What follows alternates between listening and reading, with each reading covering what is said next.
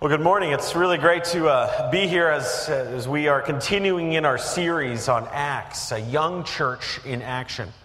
And we've been looking at the book of Acts throughout the last few weeks. And we really only have one more uh, week next week that we're going to be looking at before we turn our attention to uh, a series on prayer.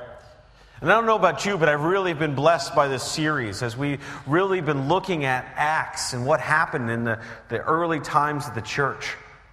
As we look at Acts chapter 18, we really find Paul in his second missionary journey arriving from Athens to Corinth. You have to understand, church, as we look at this, as we've been looking at Acts uh, throughout the last few weeks, is that, you know, Paul's been really being persecuted, as we know. And now he's arriving in Corinth. And if you have your Bibles, I encourage you to follow along with us. We are in Acts chapter 18. It's also in your service sheets. But Paul is arriving in Corinth and really is a kind of a low time in his life, maybe a low point in his life. You know, he's been facing much persecution throughout his life, as we've seen. We know that he's been in jail, he's been beaten. Persecution has followed him around from place to place. We've looked last week at Acts chapter 17. We know that, you know, he had to go to, he went to Thessalonica. And he preached to the people there. Persecution followed him there. Then he went to Berea, preached to the people there. Persecution followed him. So he went to Athens. Last week we looked at Athens and that powerful passage where Paul gives a wonderful speech talking about Jesus, his saving love and grace. And the people persecute him there in Athens. Now he's got to go to Corinth. You have to understand as we, as we look at this that Corinth, you have to understand Corinth was a, was a bad city of the time. It was a very immoral city, sin city, if you will.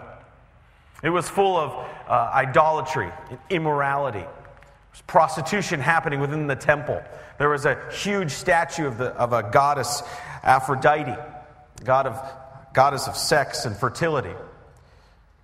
It was, it was a terrible city. Now, the only thing I can, I can explain it to, and if you're from here, I, I apologize, but I, I think of like going to Las Vegas and thinking, going to Las Vegas and just transforming that town. It's got to be tough. And for Paul, we know that it's a tough time for him. We know that because we look at 1 Corinthians. You see, Acts really is, shows what happens to the rest of the books. We have to understand Acts before we understand the rest of the New Testament. We look at 1 Corinthians. Paul's letter to the Corinthian church, chapter 2, verse 3. What's it say? Paul says, I came to you in weakness and in fear and in much trembling. It says in 1 Corinthians chapter 2, I came to you in weakness and fear and much trembling. So it was a low point.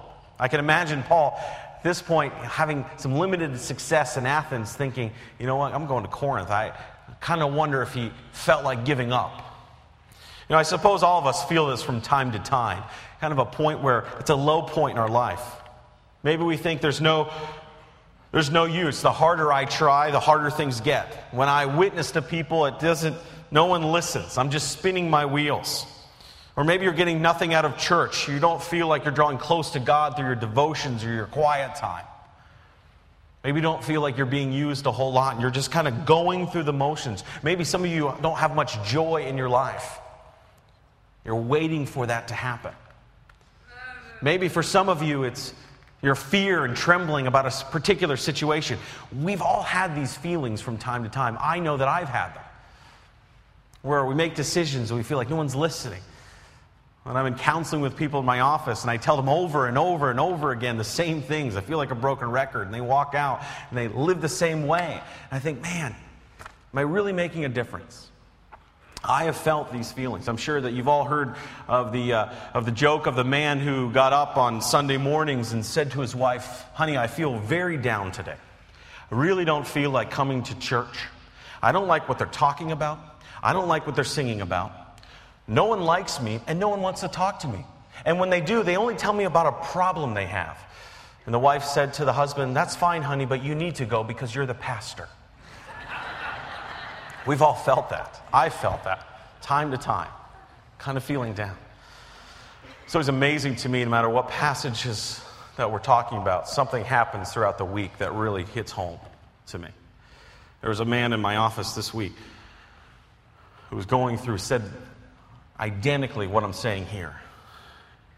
Going through a very tough time in his life, felt like he was not being used at all in life, didn't feel close to God, didn't feel very close to his wife, his family. His job was tough. Financially, they were having trouble.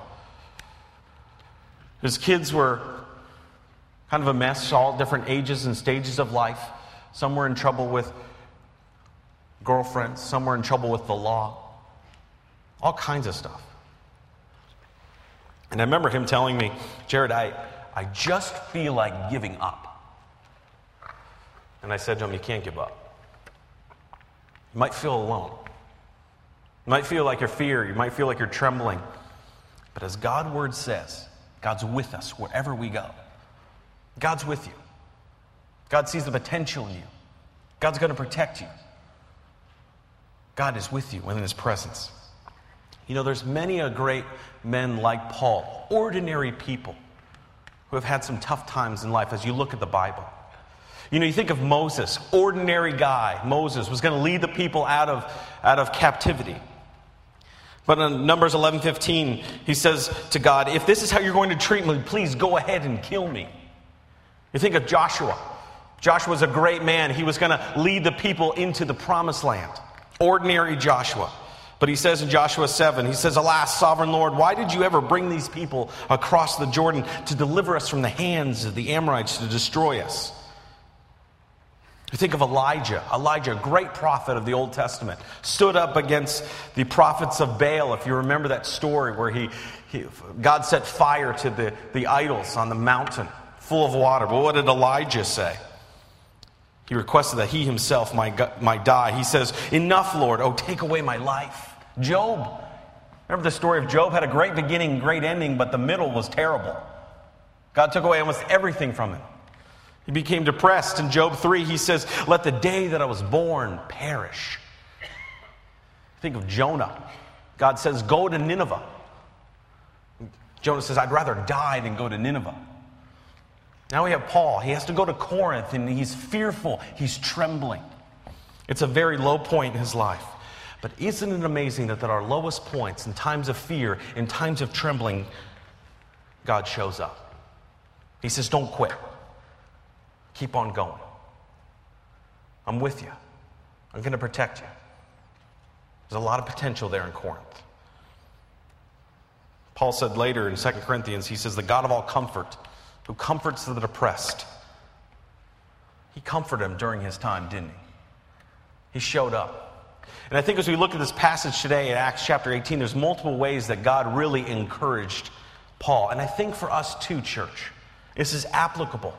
As many of us are maybe at this point in life, feeling some tough times, where does the encouragement come from? That's why Scripture is so powerful. It speaks to us as it did to Paul. The first one, the encouragement came through friends. You see, if you have your Bibles there in verse chapter 2, it says there, once he got to Corinth, he says there he met a Jew named Aquila, a native of Pontus, who recently came from Italy with his wife Priscilla. Because Claudius had ordered all the Jews to leave Rome, Paul went to see them, and because he was a tent maker there, he stayed and worked with them. Paul was a bivocational pastor. He had to earn his uh, living by other means. So he gets in Corinth, he's all alone. And what happens as soon as he gets there? He's greeted by these two, this couple. This is a powerful couple, understand, church. They're always listed together in the scriptures. They were the ones encouraging Paul. It says later in Romans 16, verses 3 and 4 Greet Priscilla and Aquila, my co workers in Christ Jesus. They risked their lives for me. Not only I, but all the churches of the Gentiles. I am grateful for them. God used Priscilla and Aquila powerfully to encourage Paul. Powerfully. Not only did he bring those two, but he brought some old friends. Verse 5 Silas and Timothy came from Macedonia, and Paul devoted himself exclusively to preaching. You know, I have to say, church, there's a lot of people struggling in life. There's a lot of people at very low times in life. I'm going to tell you, like Priscilla and Aquila, God uses people to encourage others, doesn't he? God brings people into our lives to encourage us at sometimes desperate hours. When I was talking to that man in my office, one of the things that we realized is that he kept talking about how, how grateful he was for his wife. That through sickness and through tough times financially, through their kids having trouble, through his work not being where he wanted to be, where he didn't feel like he was very close to God, where he wasn't feeling like he was being used. He says, My wife is always there. She's always encouraged me. And I said, That's the encouragement that you need to be thankful for. The power of an encouraging spouse. Church, he often uses people like you and me to encourage others, doesn't he? Just over there at 845 service, and Wilson Hall, Pastor Robbie asked if there was anybody who had a special request who was really going through some tough times just to raise their hand. I thought that was a powerful thing. He said, Those people around those people raise their hands, pray for those people. I encourage them to follow up with those people as well. Why? Because God uses ordinary people like me and you to encourage those. He uses people like Priscilla and Aquila. Encouragement came through friends. I told that person in my office, that man, I said, You know, I'm going to pray for you, but I'm going to pray for your wife as well. You give her wisdom and discernment to encourage you in your life. So not only did encouragement come through friends, encouragement came through conversions as well. Encouragement came to Paul through conversions as well. Paul devoted himself to teaching, it says in verse 5, testifying to the Jews that Jesus was the Messiah. When they opposed Paul, became abusive, he shook out his clothes in protest and said to them, Your blood be on your own heads. I am innocent. From now I will go on to the Gentiles. Paul continued to preach, didn't he? And when the Jews rejected him, what did he do? He shook out his clothes. That was a symbol that, listen, I don't want any of the blasphemy on any of my clothes. The responsibility is on you. The blood be on your own hands. Jesus said a similar thing to the disciples when he, when he sent them out. He says, Whatever town or village you come to, search for some worthy persons there. If anyone does not welcome you or listen to your words, shake the dust off your feet when you leave that home or town. In other words, they're responsible for their own actions.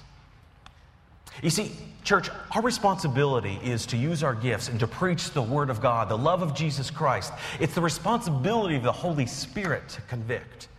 Our job is just to be faithful. Our job is just to be faithful. So, what did Paul do? He kept going. Look at verse 7. Then Paul left the synagogue and went next door. I love that. So they reject him, they're abusive. What does he do? He goes next door, he goes to the next person he could find. Next door to the house of Titius Justus, a worshiper of God, Crispus, the synagogue leader, and the entire household, it says in verse 8, believed in the Lord. Many Christians of Corinth who heard Paul believed and were baptized. Church, it's powerful when we see the Holy Spirit working. It really is. Powerful. We get encouraged when we see the Holy Spirit working. There is never a person that I've ever met who has got involved to serve in ministry or who have ever gone out and witnessed to somebody around them who have ever regretted that decision. It's encouraging to see the Holy Spirit working and moving. Many of you know that for many years I worked with the, uh, the ministry Silver Ring Thing, which is a partnership of Christ Church. And I remember those days, my wife and I, when we were out traveling. It's a multimedia presentation for young people where we talk about abstinence, and then we'd share the love of Jesus and ask people to make commitments to Him, to give their life over to the Lord Jesus Christ. And I remember there were times when we were traveling over and over and over again. It was exhausting. There is a team now that's preparing right now this week. They're going to be starting, they're using our facility even to train. A young a group of young people who are going to go out and minister. And I remember there were times where it was exhausting. We would get to a place seven in the morning, set up till seven at night, do a three-hour program, tear the entire production down, get back in the tour bus around 2, 3 o'clock in the morning, and our tech truck, travel to the next city. We'd have to rotate people sleeping on the bus and driving. Probably not the safest thing I've ever encountered. But we would go, and then we'd do it all over again the next day. And then we pack up, 2 o'clock, 3 o'clock in the morning, go to the next city, go to the next church, over and over and over again. I thought, how in the world did we ever do that? And what it was was the Holy Spirit was working and moving, hearts and lives are being changed. And when you see the Holy Spirit working, you get empowered in mighty ways, church. It gives you energy. There's nobody that ever got involved in ministry here and serving where they feel like, I don't have any time, that they realize the Holy Spirit moves and empowers you to, to use your gifts. It's so encouraging, it's so invigorating, it makes you feel alive. So, what happened with, with Paul? He goes right next door. Goes right next door. Crispus, the, enti- the synagogue leader, the entire household believed. And many of the Corinthians who heard Paul believed. That's why I love what he says in 1 Corinthians chapter 2 verse 3 and 4. We just said, "I came to you in weakness and fear and much trembling." But then it goes on to say, "My message and my preaching were not with wise and pervasive words." Paul says, "but with a demonstration of what? The Spirit's power."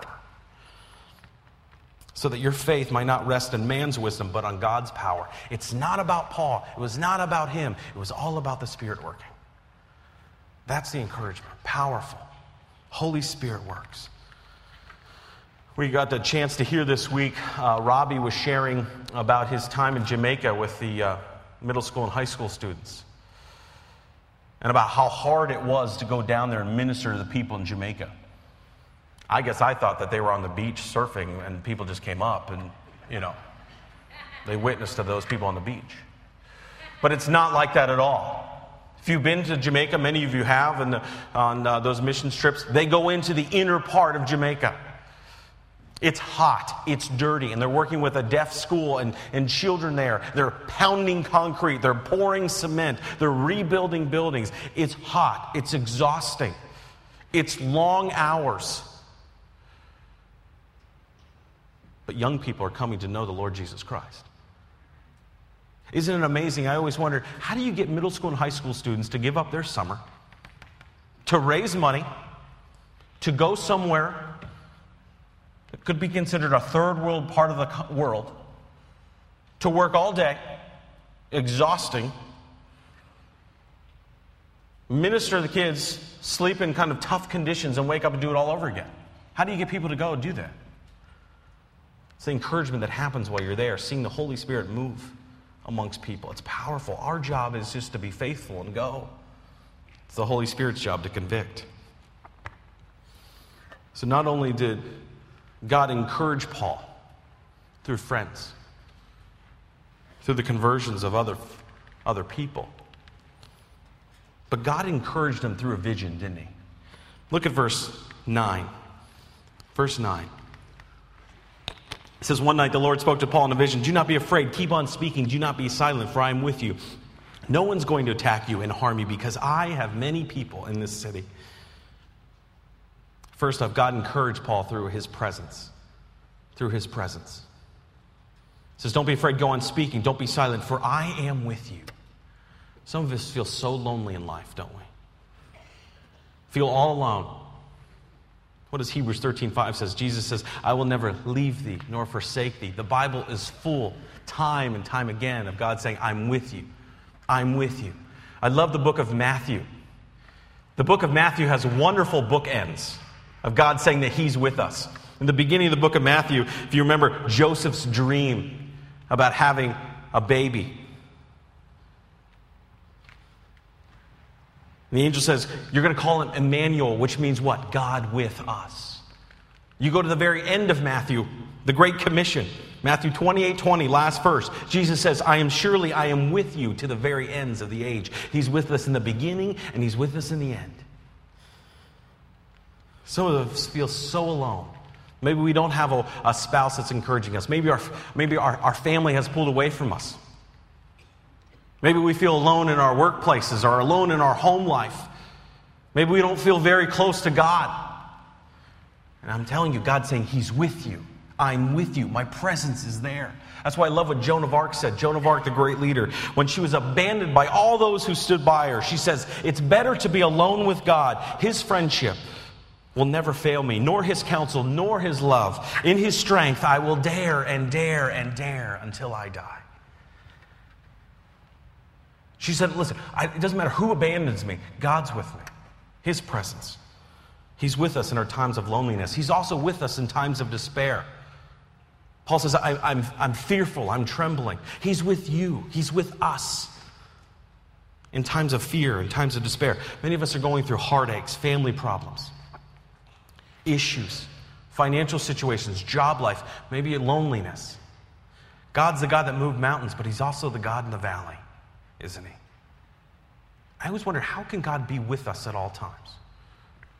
In our times of suffering, Well, I think of John 11 35. When he heard about Lazarus' death, what did Jesus do? The shortest verse in the Bible, John 11 45. Jesus what? Wept, didn't he? He wept. He's been there. He knows where you are. He knows the pain you're going through in times of despair. That's why he said in Joshua 1 9, Have I not commanded you, be strong and courageous? Do not be terrified. Do not be discouraged. The Lord your God is with you wherever you go. Many of us are frozen in fear, worried about a particular situation in life. How am I going to pay the next bill? When is my, gonna, when is my child going to come home? What am I going to do about my marriage? What am I going to do about my future? God's with us. God's with us. Because he's been there. If you remember Jesus in the Garden of Gethsemane, what's he doing? He's, he's praying earnestly, so earnestly, that drops of blood are pouring out of his head. And he says, Father, if you're willing, take this cup of suffering. God didn't take away the death, but he took away the fear, didn't he? Took away, took away all that for us. Sometimes he doesn't change the situation. Sometimes he doesn't change what's going on. But he says to us, I'm with you. My presence, my protection, my power, it's with you. I'm with you. I'm in control. He's also with us in times of sickness and in death, isn't he? You know, Scripture speaks to us so volumes about God's presence during tough times. I last week I had to go to a house nearby of a, one of um, our church members whose wife was in hospice.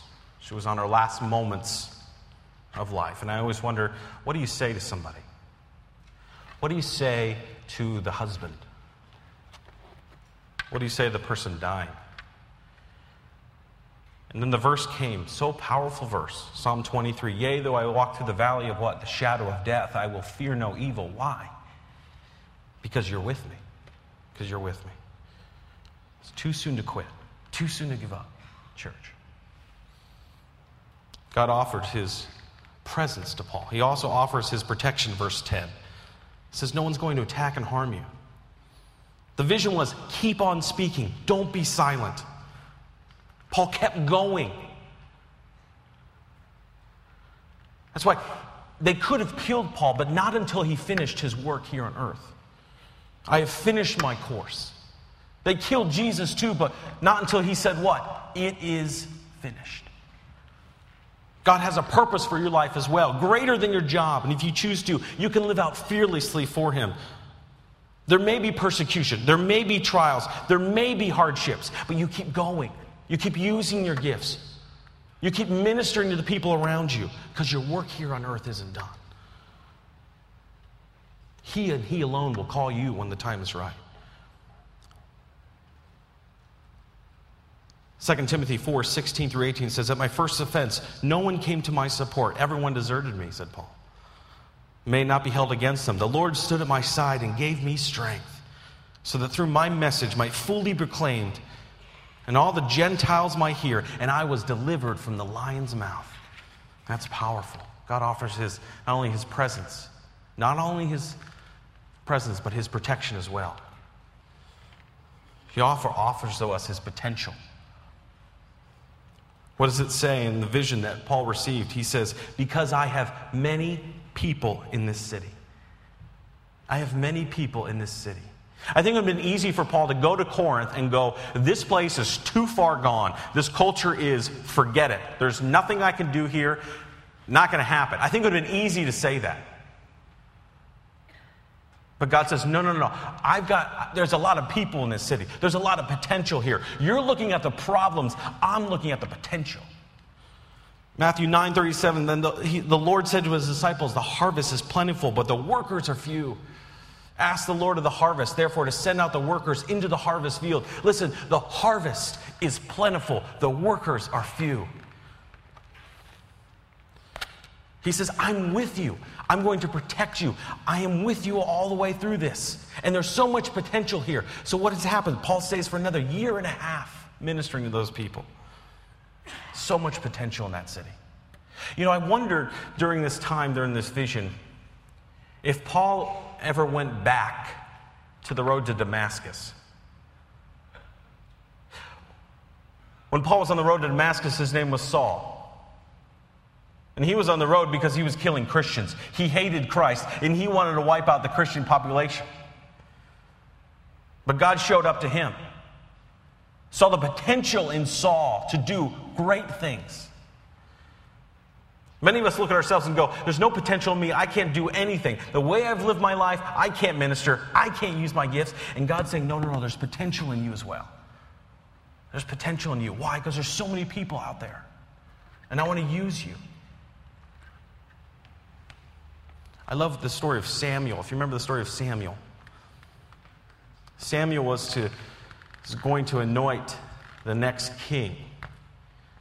And if you remember, David's father brought all the sons to him, and Samuel said, No, no, no, not, not them. Is there anybody else? And David's father said, Well, there's one out in the field, but he's a kid. Uh, I can bring him. Samuel said, That's the guy. He saw the the king inside the kid. He saw the potential in David to lead the people. God's looking at you and says, I see the potential in you. He looked at Paul on the road to Damascus and said, You know what? The, it doesn't matter how you lived your life. You come to me, put your faith and trust in me. Let me use your life, and there's a potential that's great. We so often look at the negative, God looks at the potential. So, how do we apply this passage to our lives today, church? Well, first off, I think it's important to point out that God sends comfort to us in a variety of ways, doesn't He? It's not only we look for them, but we're thankful for them. I'm so thankful for my wife, Deb, who is such an encouragement to me. Praying for me, encouraging me. I'm so thankful for the people in the church who come up to me and said, Listen, I'm praying for you. As we were passing the peace, Carla Batch, said, Listen, we're praying for you. Powerful. It's encouraging. It really is. Is God using you to encourage others? Is God using you to encourage others? And if someone's encouraging you, are you thankful for them? Secondly, we understand from this that we are to use our gifts and we are to evangelize, but it's really the power of the Holy Spirit to convict. Our job is simply to be faithful. It's easy to, for Paul to look at Corinth and go, these people are too far gone, too bad, too old, too cold, forget it. He didn't. Romans 10 13 says, Everyone who calls in the name of the Lord will be saved. Our job is to be faithful. I want to get to the end of my life. Hear God saying to me, Well done, thy good and faithful servant. That's my hope and prayer for you as well. And finally, have to understand that God promises to us, as He did for Paul, His presence, His protection, and His potential. Some of us want to run and hide. Hear the voice telling you that He's with you. When you feel like you're getting nowhere, when you feel like you're, you're far away from anybody, hear God saying He's with you. When you're fearful about a decision you need to make or a particular instance in your life or, or stepping out and using your gifts, hear God saying, I'm with you, I'm going to protect you. There's so much potential there. And when you think that there's no way that I ever could be used by God, I don't have anything to offer. This culture, this world around me, too far gone. Understand that God sees the potential and the people around us. And God sees the potential in you reaching them. Let's pray. God, thank you for today. Father, I thank you for the fact that you tell us time and time again through your word that you're with us, that you protect us. Thank you for seeing the potential in us to be used mightily by you, as Paul did. Help us to be fearless as we do and go about using our gifts, telling others about the love that you showed us. Father, thank you for that. We praise your name. Or praise your name for the fact that you did send your son to die for us. Father, help us to be bold and determined to proclaim that as we see our own church, the gospel grow and go. Thank you for this time. I ask that you be with us in the days ahead, and I ask all this in the mighty name of Jesus. Amen.